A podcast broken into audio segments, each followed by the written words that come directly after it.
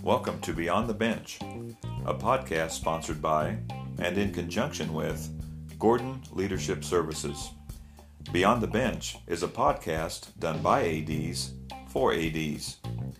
Every week in this podcast, three Iowa high school athletic directors talk about current program issues we are dealing with, special moments we've had, a quote of the week, some hot topics, and we will, of course, have some fun along the way talking about things happening with our family and friends.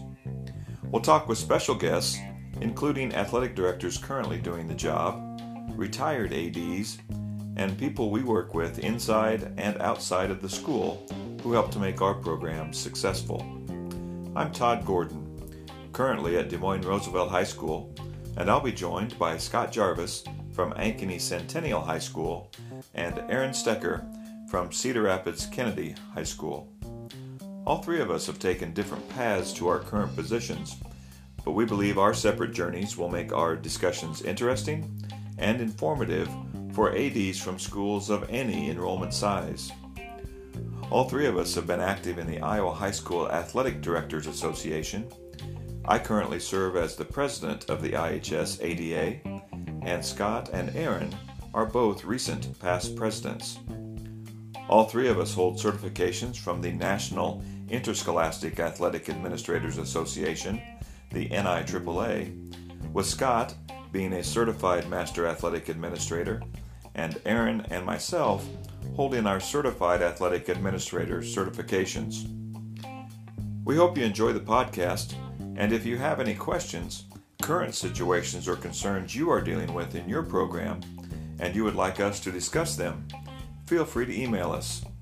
Our email address is beyondthebenchgls at gmail.com. That email address again, and this is all one word, is beyondthebenchgls at gmail.com. And now let's get to today's podcast.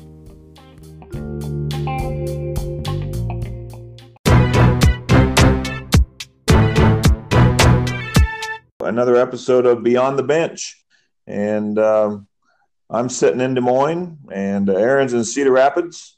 And we're I'm looking out a window of about oh probably eight to ten inches of snow in the last uh, few days we've had, and um, but anyway, uh, it's warm here, and uh, we are going to get right at it. Scott can't join us tonight; he is uh, under the weather, and so he's just getting some rest. We're trying to get him ready for the the next couple weeks. So uh, if you're listening to this, Scott, get better.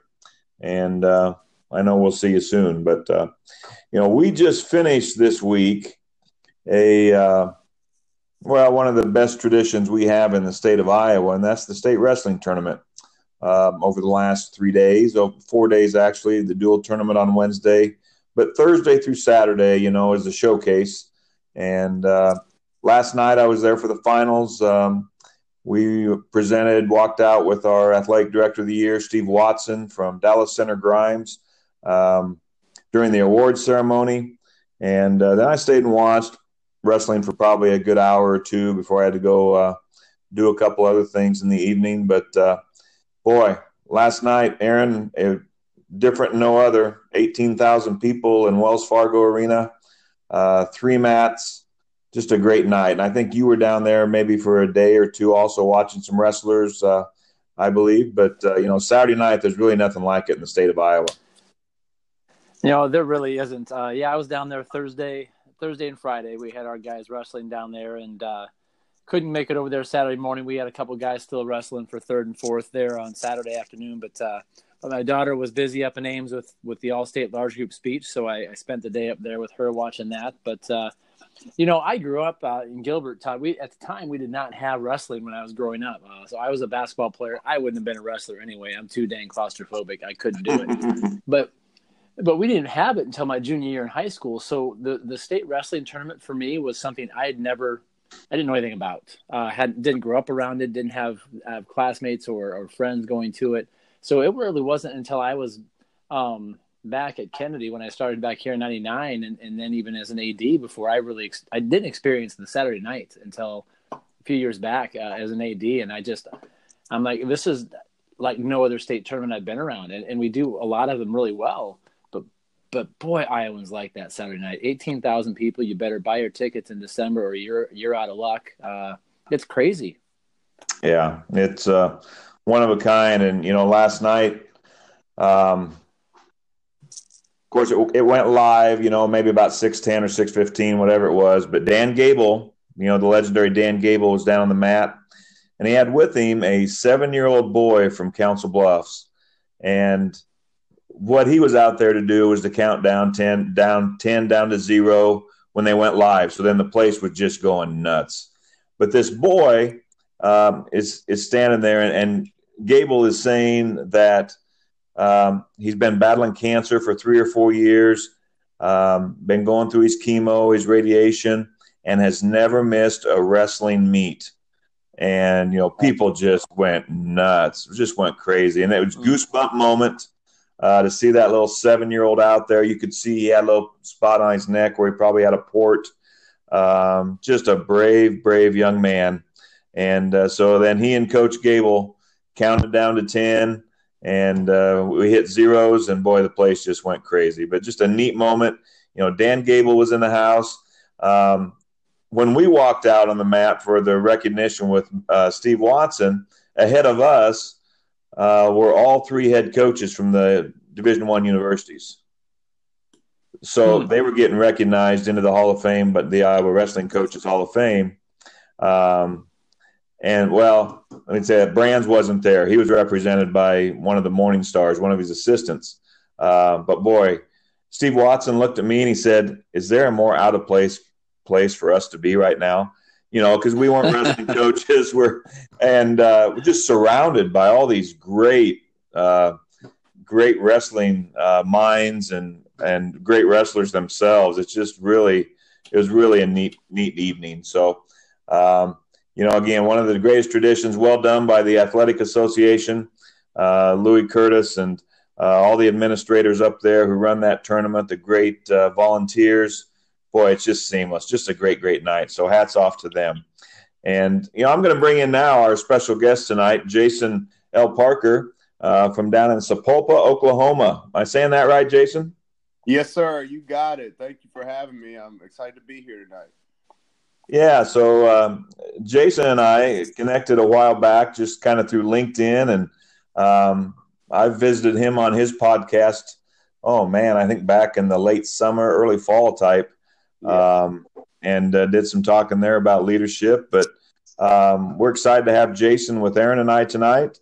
And um, before we get into talking much about him, while we're on the topic of a a uh, you know unique state tournament uh, we're going to throw it to Jason, let him talk maybe about one of the unique state tournaments that Oklahoma has. And I think as you listen to this, we talked about this a little bit beforehand, but uh, those of you listening, especially from Iowa, will, will uh, really kind of take notice of what he's going to talk about in terms of uh, their dual state wrestling tournament. So, Jason, tell us a little bit about why that's so special down in Oklahoma. Well, uh, we don't have anything quite as amazing as, as what you guys describe. I couldn't imagine 18,000 people. We kind of do our state tournaments or our state championships, rather, sometimes a disservice because we split them up um, into various venues. And so a lot of times, uh, a 4 8, a 4A state football championship may be at a local high school, whereas the 3A may be at another venue, and then you got 6A on the following week. And so sometimes you just, we miss out on that championship electric atmosphere. And that's one of the things we're looking to change within the association. But as it relates to wrestling, um, we actually do our dual state um, a couple weeks prior to our regular state championship in wrestling. So that's something that uh, I know is different from a lot of states. Yeah, and that's kind of been the the con- con- I know it's controversy, but it has been a little bit. It's it's gone back and forth because, of course, in Iowa, um, our dual state tournament is the night before. It's the day before on Wednesday before the traditional tournament. So, um, they haven't really found a good place to do it. Two weeks before sounds uh, interesting. Do you have all that at one site then, or is that kind of broken up in the different venues as well? No, that's all at one site, and then the next weekend, which we just finished our regionals for for our regular state tournament this weekend, and then our our state will be next weekend. Okay, very good. Yeah, I think that's one thing that um, we've done pretty well here in Iowa is having our venues. We've had all of our championships, you know, basically at the same site, um, all classes and uh, maybe that's because of the size. Our size may be a little different than some states, but um, I do think when you have a everybody at one location, all classes um, at a major venue, you know, we use Wells Fargo Arena uh, in Des Moines for a lot of things. Um, we got a nice venue up in Cedar Rapids where Aaron's from that we we do volleyball up there. So um, I, I just think those big venues are they're neat for the kids to play in too when they get to play in those major places. Football plays at the Unidome on the campus of UNI inside uh, the last two uh, rounds of the football playoff, so that's kind of kind of neat too for us here. So we, uh, you know, we're going to get right in and do some talking with Jason. But uh, Jason, the first thing I think we'd like you to do is just uh, you know, kind of tell us about your journey, where you've been, uh, kind of how you got to where you are now, and and maybe a little bit of what you've learned uh, each step along the way. Because I, I truly believe that uh, on our leadership journeys and our journeys through this uh, business, you know, one job maybe sets up another, one experience sets up for another experience, and they kind of build on each other. I think if we're very, um, if we really look for that, and um, so, just tell us about your journey and maybe what you've learned along the way uh, with each one of those steps.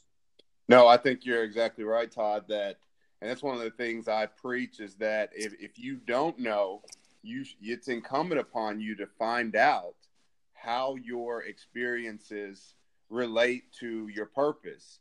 And the way that came or manifested itself for me was uh, I, I played high school basketball uh, at Tulsa Memorial High School, which is here in Tulsa, Oklahoma, uh, or rather, Sapulpa is just outside of Tulsa. It's a suburb of Tulsa. So I'm an Oklahoma boy and uh, wasn't born here, but was raised here. And following that, I went on to the University of Tulsa, um, where I, I, was lucky enough to be an All American basketball player. Uh, played under Bill Self here of, of hmm.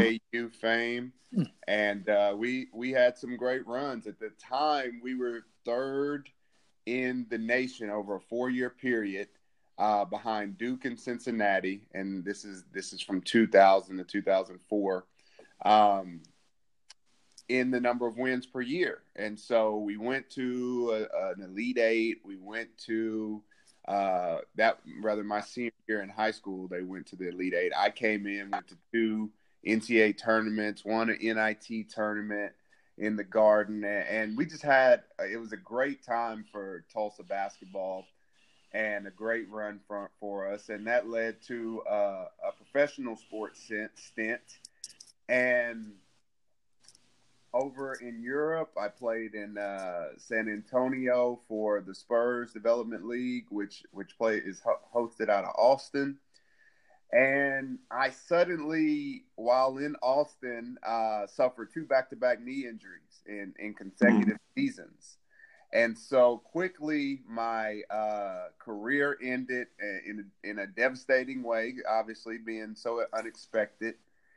And my college coach gave me an opportunity to come back and be a GA and go to school. And my dad's a longtime law professor, so I decided to go to law school. And so, fast forward in the first semester, I am just four tenths of a point away from flunking out of law school. Hmm. And I'd always thrived academically. Uh, so this was perplexing why, in the most important you know, schooling of my life, if you will, um, I was struggling. And what I basically found out was and realized was this was the first time in my life where I didn't have athletics involved in my life. I didn't, I had always kind of identified myself as a basketball player, but what I didn't realize was the things that basketball had shaped in me. And so when I really did an assessment that that semester break, trying to decide whether I was going to go back to law school, I, I looked at the things that basketball had helped me to become, and I knew it helped me to become number one, a hard worker, uh, number two, a fierce, fierce competitor, and number three, someone who at least I considered myself a winner. And so I said, if I could be those three things as a basketball player, I could be those three things in, in anything that I set my mind to. And so I basically changed my mindset. I added basketball back. I started training every day as though I was going to go back and play pro. And in my mind, I was. And lo and behold, I, I found my rhythm. I, I was able to kind of uh, recontextualize my identity, if you will. And I ended up two years later graduating law school with honors.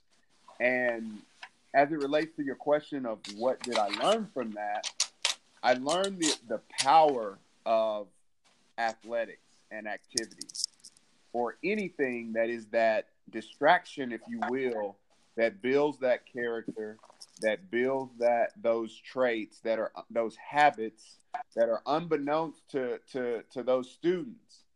And so I became passionate about helping other people not only build these things, these great identity traits, but realizing how to use them in a variety of, of uh, situations, whether it be athletics, whether it be academics, social, or what have you. And so, fast forward, um, you know, while I was taking the bar exam, I got an opportunity, got an offer to come into uh, school administration as an AD at a private middle school, and did that for two years. We had a great time there. Was really able to in, effectuate change, and that leads me to my current position here at uh, Sapulpa uh, School District, which is a small 6A school. So we're one of the smallest of the big boys. Mm-hmm. And uh, we basically have uh, in the neighborhood of 4,000 students in the district, um, roughly 1,500 or so in our high school. Gotcha. Yeah, very similar then to what Aaron and I see every day as well too. Um, yeah, that's a great, great deal.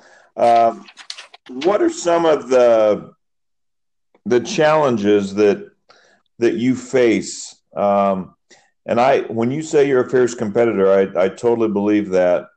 And I, I believe you probably bring that into Sapulpa when you talk about being one of the smallest 6A schools. You probably bring a little sense of a chip on your shoulder, I would think, to those to your students and your student athletes, saying, "Hey, we're one of the smallest. Now we take that as a challenge. How do you how do you drive that home to your students to really and you know make them embrace that?" Well, I'm glad you brought that up because it, it, was the same mindset we I employed at, at Tulsa Memorial, um, which is a, a 5A school and sometimes creeps up to 6A here in the Tulsa area. And they've won five of the last seven state basketball championships. And I also mentioned my, my time at the University of Tulsa, which is one of the smallest Division One schools uh, in the nation. And so, Todd, anybody who's been a small in stature or been on a team that that's from a small school uh, has that chip on your shoulder, and they know what it feels like to feel picked on.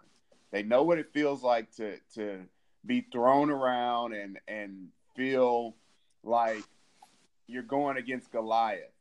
And the only way I've found to counteract that feeling is to prepare better and mm. put more. So basically, take that chip that's on your shoulder and add it into your work ethic and your everyday habits. Getting up early to to to read, to prepare.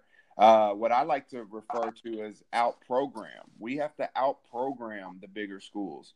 We have to be better on a day to day basis. That means what we're doing in the classroom. That means what we're doing on the practice field uh, and things of that nature help us so when we get in the tussle with the big boys, we feel we're more prepared. And so the size um, as an issue has been somewhat alleviated. Mm-hmm. Good. Hmm. I like that. I like that.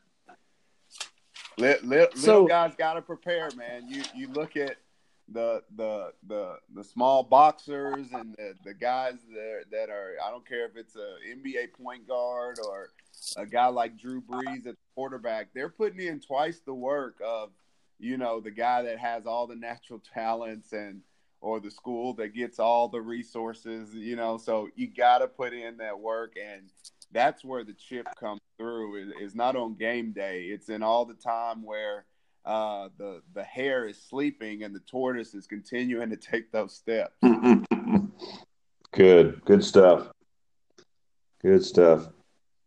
So, so Jason, let's spin that into getting into some of the leadership conversations here and stuff. So, what, knowing that's the mindset you've got to to work on and, and set, uh, get you know trickle down to your student athletes uh, that fierce competitiveness and that that idea that you're going to out prepare, outwork uh, your opponents. What, how do you drive that, instill that leadership mentality into your coaches? Uh, and so here's, me ask it this way: What are your, what are two major leadership goals you have for your coaches and your coaching staff and in driving your athletes forward? And then what are some specific maybe action steps you take? Um, maybe it's daily, maybe it's weekly, maybe it's seasonally to to help reinforce that and drive that forward. Well, first of all, it was important that we as a coaching staff get on the same page about what it is we want to accomplish. And so we we crafted a mission statement. Um, and the the the major what we refer to as the core components of what we want to do as a staff is number one, develop students as both people and players. So that would be the first thing. And, and how do we do that? Number one, we invest in their character. Uh, we all we're always taking investing time and our resources uh, and our efforts and being intentional about character development. Uh, whether that's setting aside practice time to go through uh, some different curriculum or guide, whether that's uh, having crucial conversations when they when when they manif- when the need to manifest itself, or whether that's um, you know, a team bonding event, you know, because obviously a lot of character is social and emotional awareness. And so just being around students in their element is another way we invest in their character. Um, another thing as it relates to developing students as people as, and players, we invest in their future.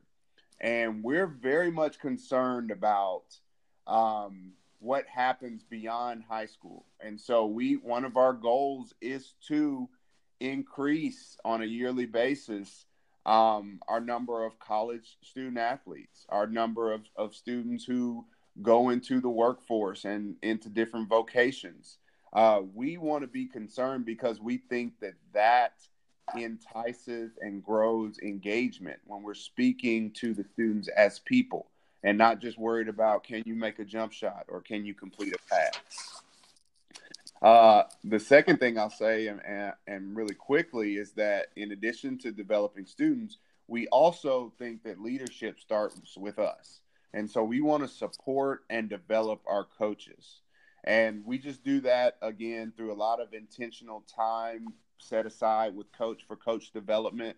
Uh, we do the same thing as far as uh, team building activities and, and meetings and, and, things of that nature. And we also have some curricula uh, that we follow as a coaching staff to help with, with that development as far as uh, knowledge and acumen, and also um, not only not only those um, transactional skills, the soft skills, but also those transformational skills as well. I mean, meaning um, the relationships, knowing how to to to wade and navigate through those relationships, and really uh, engage student athletes.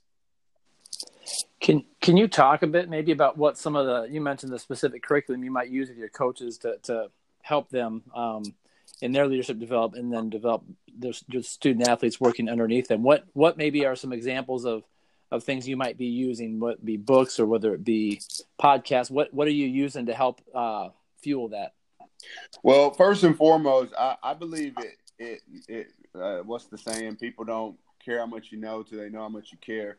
It starts really with us by developing forums to build relationship. I mean, obviously we have a like most uh, schools, we have a monthly meeting of all our coaches, and we I purposely try to set time within that meeting, whether it's starting off with our agenda a little late or finishing up early, where coaches are getting to know each other and bond and kind of getting that out of their classrooms and out of their programs and out of their heads and realizing that they're part of a larger whole and really developing those relationships. Another way we do that is through our buddy coach program. Any coach that's new to Sapulpa or new to the coaching profession or in their first uh, two years as a head coach, um, we have basically uh, a coach's life group that we talk about uh, different things and we we pick a book each year or semester rather. Um, like this year, we're we're reading the Seven Habits of Successful Coaches, and so that's some of the curricula we use in mix with the relationship piece. Uh, beyond that, we we do usually right now we're going through proactive coaching, which is something um, which was a company I hooked up with at the uh, AD conference in San Antonio this year, and we're just reading mm-hmm. through their books and pamphlets uh, through our meeting structure. Mm. Excellent. Excellent. Um, well, that kind of got into some of the the next question we want to get into is just I kind of led you into that guiding through the leadership discussions and students. Um, I want to I want to go back to that fierce competitor piece. Um, as I'm hearing you talk about this relationship piece, I'm hearing you talking about you know the the intentional character character development um, and things like that. Uh, this was a question I actually took with me down to the uh, the NADC down there in San Antonio. Um, because I, I have I, have got some of my coaches doing the same types of things, really working on being transformational coaches, uh, and I've been working and having those conversations with our coaches and with our staff. I know a lot of our ADs here and I are doing that.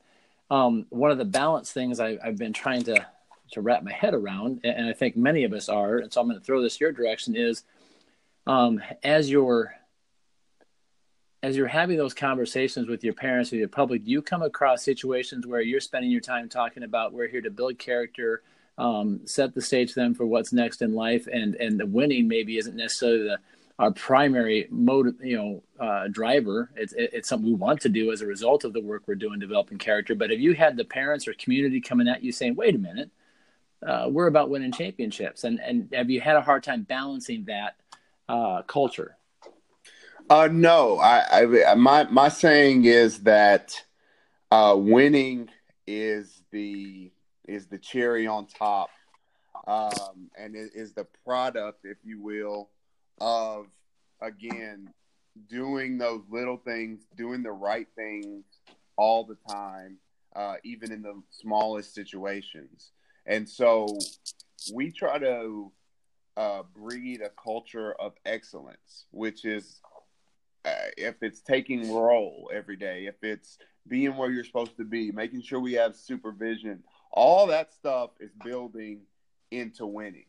And and we are very cognizant about that. Again, we we're cognizant about creating a mission, knowing um, and having a vision for where we're going, where we're stepping towards every day. We're we're cognizant about creating goals. One of our goals is to become a top ten program in six A and how we've defined that is uh, one team each each um, season getting to uh, a upper level or elimination round of the playoffs. So whether that's a state tournament, whether that's having students qualify for a state tournament, depending on the sport, that's the goal from a performance perspective. Uh, we also have a grade component. We want one team each some each season rather uh, to qualify as a as a state OSSAA academic all academic team, and we also are looking for a certain GPA which the coaches um, pick out based on their which is represents basically an increase from previous semesters but those are the three areas where we're trying to. Oh, I'm sorry, and I left out uh, behavioral incidents. Um, where that's one of the things we wanted to decrease was the number of behavioral incidents and students being kicked out of school uh, for fighting or talking back to a teacher or what have you. Uh, because again, you can't be um, transformational if a student's not there. You know, so to answer your question, we use all of these things, um, and we we're cognizant about using all of these things as a piece of the winning pu- puzzle. So that has unified our language. So when you're talking to me about how you get a kid to to um, not get suspended or to not be on uh, the the to not fail a drug test or to not uh, be ineligible, you're talking winning to me. That that in our language, you're talking about wins and losses. And so for us, that's been something that has not been hard to do because we've equated the winning. Uh, I guess we've brought it down uh, to a base level, if you will. Mm, yeah. We we've to state that better, we've infused it into everything we do. And so if every if every the common element of everything you do, for instance, may be um, money. If you were to say, "Hey, that you you just wasted my time. You just wasted. Uh, that I could have made twenty dollars in that hour. You wasted twenty dollars of my time." Or, "Hey, uh, this this uh, that conversation was so good it was worth this much money." And so that's kind of how we talk about winning. It pervades everything, all of our conversations. We equate back to winning, if that makes any sense. Absolutely makes sense. Thank you. So I'm assuming then too that your language is spoken pretty uh, consistently amongst your coaches too. So if people are talking to the coaches, whether they're talking to you, your whole staff, I know that's the goal but I'm assuming that uh, your coaches are talking the same language too. Yes, having a common language, having uh, common themes, like I mentioned, having common mission and goals ha- was a huge first step for us. Uh, I'm currently reading the book uh, "Good to Great" by Tom Collins, and yeah. he talks about first and foremost getting the right people on the bus, and then secondly uh, getting that common language, that common theme, those common understandings. And so those two things have been kind of occurred at the same time for us. And it's just been huge in moving our culture for, forward. And uh, I believe you're in your fourth year there at Sapulpa. Yes, sir. Um, was there a any? Did you start that in year one? Um, you know, trying to do this, the mission statement, the um, common language, or is that something that's kind of evolved in the last couple years? We started it at in the after six months of my in my first year, and so mm-hmm. the reason why because number one it was needed, but number two, I don't think you come into a place and promulgate, uh, you know, what you want to see happen. It's got to be a shared vision. Now, I will say that this was something that I crafted just because it was so hard to get coaches together to talk about it and call through the specifics. But I crafted it from from what I was gathering from coaches, from our constituency, from our staff. And once I crafted it before it was adopted, uh, we discussed it and went back and forth uh, over it. But yes, it was something that was missing in our culture. And so we went ahead and did it that first year. Mm-hmm. Good. Yeah, I totally agree. You can't go in and just say day one, well, this is what we're going to be. It's people have to share in that. Now, which leads me to the question: uh, Did you have to change some staff? Was there some staff not wanting to do that, not wanting to take those steps forward? Well, yeah, we we again um, for a lot of schools athletics is that piece that kind of especially when you're when you're like our school was we were we were struggling we were underperforming in a lot of areas. And once uh, our superintendent who hired me had kind of gone through the administration gone through the the teaching staff and, and made the got the right people on the bus the last piece was athletics. So i got to play a, a major role in and kind of turning things around, if you will, and, and, getting those right people on the bus. And yes, turnover was a huge part of that. We out of our 60 coaches, uh, we we probably intentionally made changes at, at, at, about a fifth of, I mean, I'm sorry, at about 20% of that. So mm-hmm. it, we did have some, some, some, some tumultuous times, if you will. Yeah. How did you, I think I know the answer to this, but as a leader, because those are not fun times no matter what. So, just an insight on leadership during those tumultuous times. What would what did your focus stay on that? What what got you through those times as well? You know, funny enough, what got me through those times was my personal mission statement and those things I talked about earlier as far as developing the identity through athletics and activities and, and different things that can really equip students to be better suited in their future. That was my core principle. That was my core belief. That was my beacon through the night, if you will. When things mm-hmm. are dark and murky and you're not sure if, oh, we just made a major uh, decision on getting rid of a coach or we just hired a, a coach who's a bit of a lightning rod um, and you're getting all this unsolicited feedback, good and bad, positive and negative, and it's like, where where's my due north, you know? And so for me, it and and that's why I think your your opening salvo was so poignant. Um, for me, it pointed back to those experiences that I had had, you know, it, it, and that's why I, I think everyone has to find how their experiences equate to what they're doing now in some form or fashion. Because at, at the end of the day, that's your truth. That's your truth. That's what holds you down through those tumultuous times. And that's what it did for me. Yeah. You knew your why. Yeah. You know, exactly. you, you just knew why you're doing it. And yeah, that's great stuff, Jason. So, um, you know, last thing we'll kind of talk about here is more, you know, your personal leadership. And um, so, what do you do to continue to grow yourself? What are some things that you do? Uh, you mentioned you're reading a book, but what what intentional steps do you take so Jason Parker is continuing to grow as a leader as well? Well, not unlike um, our our organization, for me, it starts with with mission and goals and having a mission not only for myself as a as a athletic director, but as a as a Jason Parker first and foremost as an individual, as a husband, as a as a dad, as a father, um, as a entrepreneur, you know, different things. And so just getting clarity behind the major facets of my life is huge for me. Uh, outside of that, it really goes back to again that underdog mentality and those daily habits. And so for me, every morning starts with uh, prayer and meditation.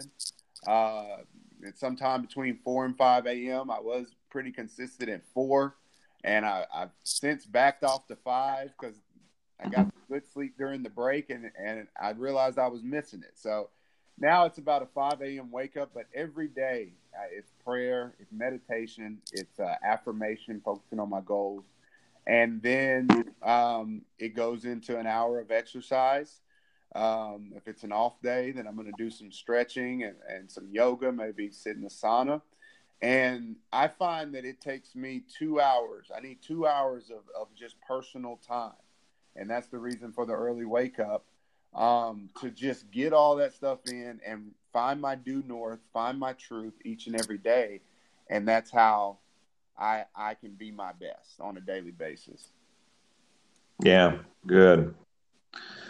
So I'll go one more here, and I, I know I know Aaron. I know Aaron's percolating another question because he he uh, he listens and he's very thoughtful. But um, one of the top, you know, for our listeners who are we got a lot of people who listen to this who are leaders and wanting to be better. Um, top one or two resources, books that that you really have really enjoyed reading? Well, number one, um, I love and I I love the NIAAA magazine, and I recently just became a member of the publications committee. But whether it's NIAAA, whether it's uh, athletic director, coaching AD, AD business. Like I love reading about our industry, and for me, yeah, maybe because I'm coming from a non-traditional background, and I kind of felt ill-equipped it sometimes, and so I'm like, I need to read all I can. I need to do all this stuff to kind of shorten that learning curve, and so getting becoming a member of the NIAAA, going to the the NADC every year, uh, taking I've probably taken over 20 of those courses, uh, the the LTI courses, and, and actually earned my certified master's in athletic administration uh, this last year. But as far as it relates to our profession, I can't get enough of that stuff. Like I, I eat it, I, I consume it, I love it. Uh, mm. outside of things that are strictly uh, related to athletic administration, one of my favorite books is Think and Grow Rich uh, by Napoleon Hill. Uh, I love the mindset piece, I, and that's a big reason for the meditation. I, I think leadership starts with I. You know, it, it, if I can't lead myself to do the things that I want to do and manifest the life that I want to live, how can I preach that? How can I go tell a, a young basketball player, hey, if you if you get really intentional about becoming a free better free throw shooter, that's within your power to manifest. If I'm not manifesting the things that I want to manifest in my own life. And so to me that it all relates back to that. So Napoleon Hill Think and Grow Rich was a huge piece for me. Good. Thanks. All right, Aaron. I know you got something. Well, pressure on me there, Todd Gordon. I tell you, um, I tell you what, I want to come back to this because I think one of the things I've circled three or four times now and drawn a few arrows at. Uh, Todd knows I've got three or four pages of notes over here already going. I want to come back to this this idea of out programming, and a question I'm going to throw your direction is, would be this. Um, I think that's something we would all. Uh, I think any AD worth of salt has got that that that thought process of how we're how are we going to uh, take our strengths uh, and maximize those and minimize our what might be our, our areas. We, we whether it be we, we don't have the resources or, or a smaller school or whatever but we have this idea of how of, of we've got to build that mentality. So um, obviously when you got into Sapulpa uh, maybe you had some programs that weren't in that mindset. Uh, so, what maybe are some steps you can talk us through if you if you've got a program in it as an AD that's not buying into this idea, we're going to out program, outwork people, and that's how we're going to find our, our success and, and drive our winning philosophies forward. What are some steps you'd go through, Jason, to um, facilitate that program moving forward under that philosophy? Whether it be a, a, coach that's maybe not doing that, or the coach is trying hard, but there's a player culture that's just uh, creating roadblocks that that's not letting that program come into that mindset of we're going to out program everybody. Well, first and foremost, I think that it's it's no different than us as individuals. Everybody's got certain advantages. Everybody's got certain disadvantages. No one's is the same, but it all starts with identifying those things first. And so you have to, as a program, sit back and and find out what are our advantages.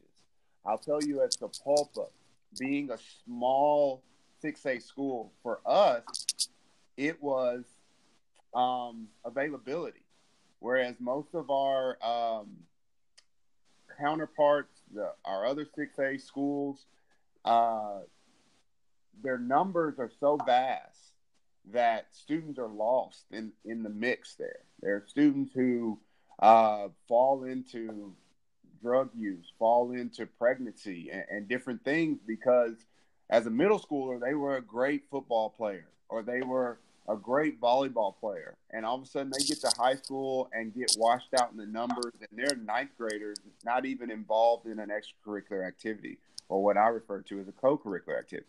And so for us, we identified that this is an area where we have a competitive advantage and I refer to it as as the low hanging fruit. Find that low hanging fruit. What's something uh, a competitive advantage you can quickly leverage to start to make difference right away. Once you do that, you typically start to create a momentum. And for me, once you create that momentum, a lot of it is about getting out of our own way. Because as every AD, everyone in education can attest to. There's so much bureaucracy. There's so many rules and policies. There's so many things that actually inhibit uh, positive things that that would otherwise happen.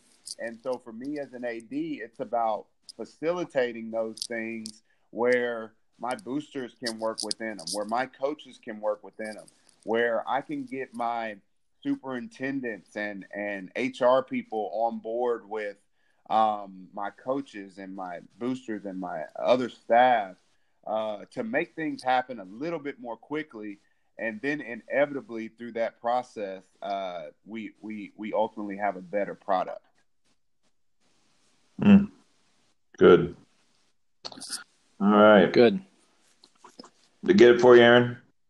Uh, yep, I I got a few things from that, uh, and I know our I know the people listening will. Like I said, that's the hard part is, you know, and and you know, you mentioned you you've been there four years and and kind of were brought in by the superintendent for that, um, and and I think some folks have got great advantages of doing that. Uh, I've been my journey. I think many of our our, our ADs in the state of Iowa, their journey might be different. Where they, uh, I've been at the school I've been at for 20 years, and I was a coach for eight, and I've been AD now the last 12. And so I've been there a long time. So you're working with a coaching staff that um, you've got some deep relationships with uh, right. that you have to start to have those conversations with. So um, I know we've got a lot of listeners in that same boat where uh, trying to to manage relationships that have been long-standing relationships, but still keep moving forward on the hey, here's where our programs can get better, and, and have those crucial conversations to to do that. And I like your idea of, hey, let's sit down and talk about your program and what are the advantages of your program and are we maximizing those advantages? And if not,